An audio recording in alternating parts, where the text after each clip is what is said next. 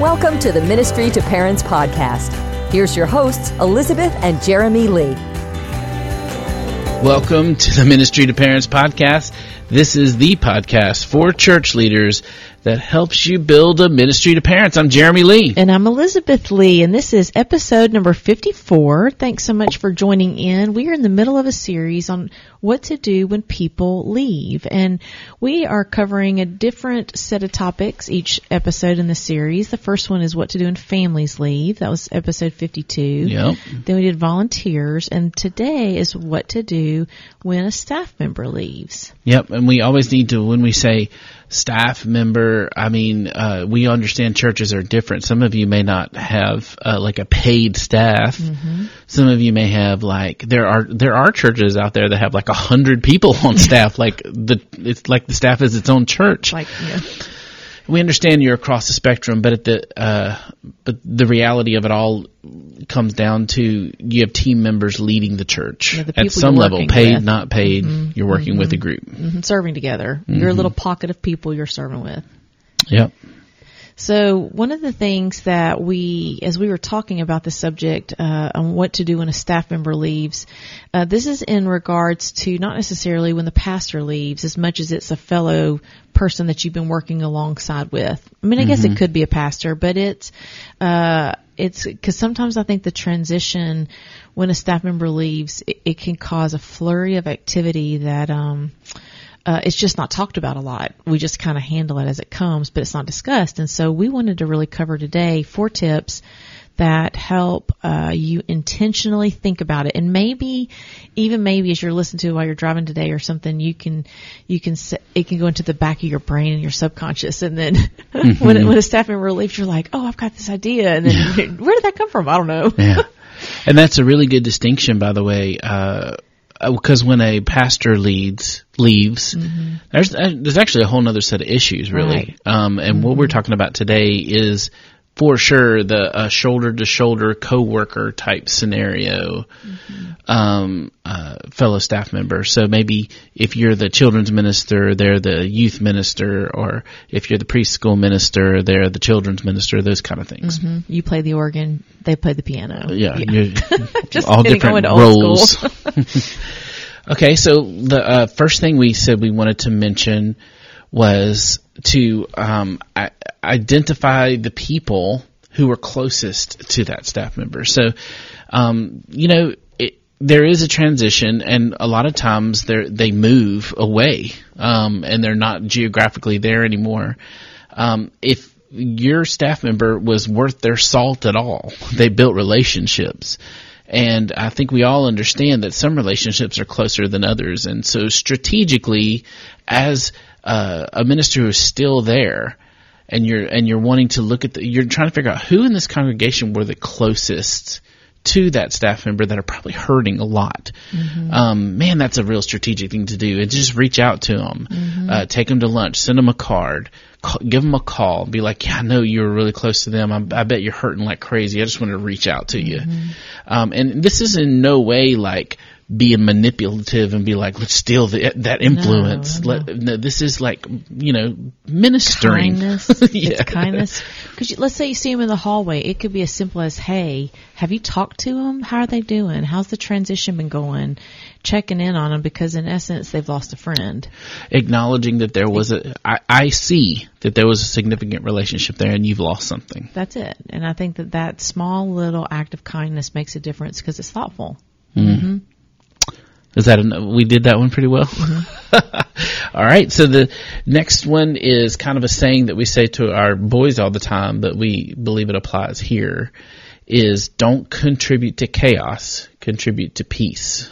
Um, so explain that one. sometimes when people leave, it, there doesn't have to be a story, but it, because humanity's involved, people sometimes can make it a story. We create stories in our head when we don't know facts, and if their facts are not revealed on why people have left, then stories get created. Just an imaginative group of people, and I think uh, when people start talking, even if it was for personal reasons, professional reasons, reasons not revealed, um, I think that uh, people want to talk, and as they start talking, uh, you can hear it in the hallways at church. You can hear it um, uh, maybe through uh, people texting through threads on social media. And there's just, uh, it could be tempting, especially if you are on staff of some type and you know a little bit about why they left. You It got some inside knowledge. you got it. You can hint or allude to what occurred, and I think that uh, it's wisdom to just not contribute to the chaos, but but bring peace and uh, as best as you can bring peace and keep words limited, keep confidences, and um, work really hard to not manipulate, right? Because sometimes people think keeping peace means to manipulate the situation and, and go all Disney World on them and act like there's uh, it's all unicorn skittles and rainbows. It's not about lying either or manipulating, and that's not keeping peace either. It's just staying in the truth. And uh, just because you know the information doesn't mean you have to speak the information. Yeah, we talk all the time to our boys about uh, uh, that uh, as fol- as Christ followers, we're called to be, uh, you know, peacemakers. Now, what's interesting is, you know, when if we're going to follow Christ, Jesus wasn't always in. He didn't avoid chaotic situations, and uh, that doesn't mean. But while he was in the midst of them, he had a uh, he was more interested in peace, uh, bringing order to chaos. And so uh, the uh, I think that's what our agenda should be if uh, the transition of a staff member is followed by some kind of chaotic or caused by a chaotic event or leaves a chaotic event. Um, I'm not. We're not at all suggesting you just avoid it. What we're doing is walk in there with the agenda of peace, and I think we all understand. We've been on social media where the little GIF of the of the guy eating the popcorn while we're, we're while we're listening to everybody yell at each other in the comments. Yeah. Um, that uh, we can kind of have that spirit, like, ooh, this is, you know, even if we don't acknowledge it, we can be like, ooh, this is kind of, you know, the adrenaline's not in it. pumping. Yeah, at Mhm. least I'm not in it. So let's just see what happens. No, no, no. We're going to go in there with, uh, we're going to enter the chaotic moment, but we're going to do it with, okay, this is now, how can we get back to some kind of order? What can we do to bring peace? So first is identify who was close to him. Second was don't contribute to the chaos, and third is um, it, it help cover the transition. And what we mean by that is before you're freaking out, laughing, going, "Yeah, right." What we're saying is uh, just offer and check in on the person who the empty spot has landed to Yeah. and just check in on them. And so when we say, I guess help cover probably wasn't the right word to use there, but it is just acknowledge that for a season, there's going to be someone somewhere who is going to be picking up the ball that is dropped when the staff member leaves. And it could be checking in on whoever was assigned to that role. It could be, um, a, a kind card, an email, something that just acknowledges, hey, I see that you're going to be pulling double duty for a while.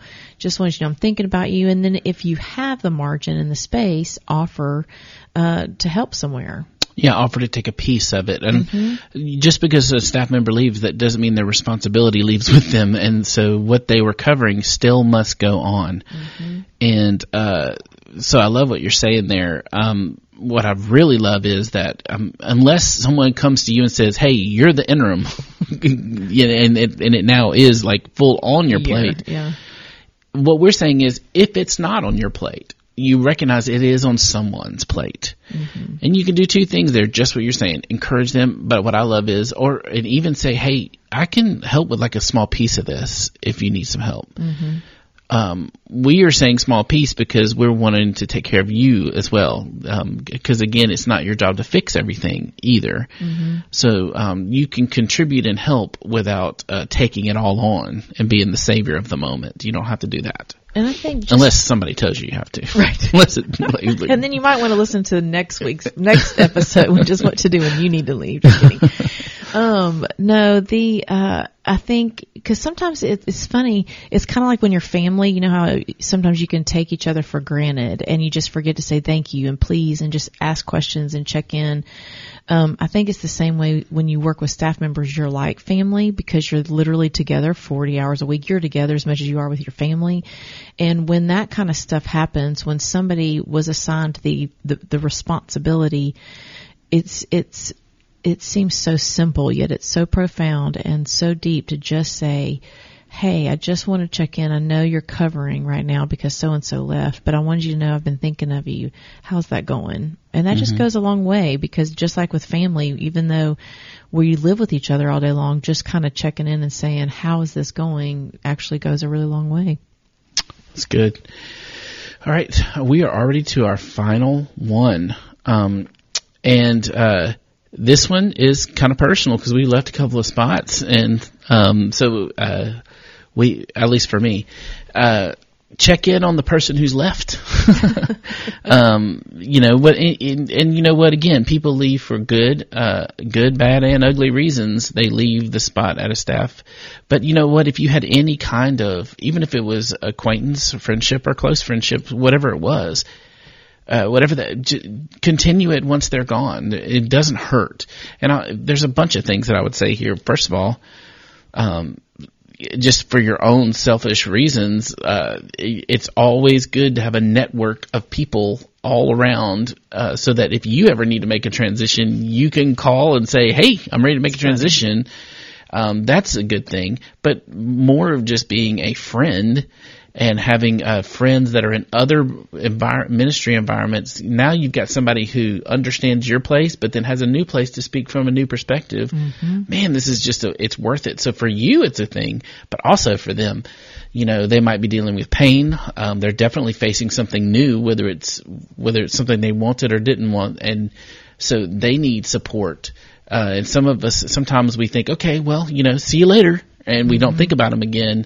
Um, I don't think that's okay. You know, it's out of sight, out of mind, right? And and I think that really can happen within the church setting because we live when when uh, leaders and people get into this church setting where this is the bubble in which we live it is like when someone leaves, it's kind of like when that senior graduates and they go on and, and you were with them all the time in the high school, but then now they're gone and you never see them and you're like, wonder what happened to them. Because when we're in, and that happens with any kind of community, organizational structure, institution, that kind of stuff, uh, you're in your world, you're blowing and you're going and you see all these people and the minute somebody leaves, it just keeps on going. Mm-hmm. But if you've ever been the person who's left, then you can have, you can understand what it's like to go, wow, I thought we were friends, but I realized this we we were only connected by where we were, by what we had in common. That could be the school, the church, a ball team, whatever. And so I think one of the ways to show that wait a minute, we our relationship when someone leaves and you check in on them, what you're communicating is, uh, hey, our relationship will need to be based on something else. And I love what you said, which is now you actually have someone that might be a safe person to talk with about what's going on where you are. And I think that, uh, and, and just checking in on them too to see how their transition is. If they have a family, how's it going with your kids? How's it been transitioning going to a new church? And, and just, uh, that little, that small step of kindness actually goes a really long way. Mm. So let's take this back and like put it into your world. Uh, we've given you these four suggestions. So think back as you're listening. Who was the last te- team member that has left your staff? Um, who was it? And, and think very specifically about that. Now let's ask these questions. Who were the people that were the closest to them that are still remaining? And have you had a chance to check in on them? Maybe you haven't, and this is a good reminder today to do so. Um, was there chaos in their leaving? And maybe is that chaos still happening? What is a very specific way you can go in with the agenda of peace and um, and seek to uh, bring peace to the chaos, not contribute to the chaos. Um, and then um, the uh, transition, the responsibilities that are left. Are you able to um, is there anything you can do? Who's covering that transition? Is there any way you can help? And then finally, how are they doing? The person that's left, have you checked on them? Uh, maybe it's time to leave a text or a call or mm-hmm. say hello. Mm-hmm. Um, get very specific, and hopefully that applies to you, and hopefully this was helpful. Mm-hmm. And um, so, as we're wrapping up this series on how to handle when people leave, uh, we hope that this has brought a little bit of encouragement to you as you are navigating uh, working on staff, working with a family ministry, and as you're trying to figure out how all this works, part of it is as you engage with your staff members, knowing, um, hey, this this is part of the ministry, and this is part of the thing that I have to acknowledge and admit that this is here. And so we hope this has brought just a little bit of encouragement to you today. If you are looking for some free resources, you can hit up ministrytoparents.com forward slash free, and you can grab some there. Thank you so much for joining in today. This is the podcast for church leaders that helps you build a ministry to parents. You've been listening to the M2P podcast. To download free parent resources, go to ministrytoparents.com.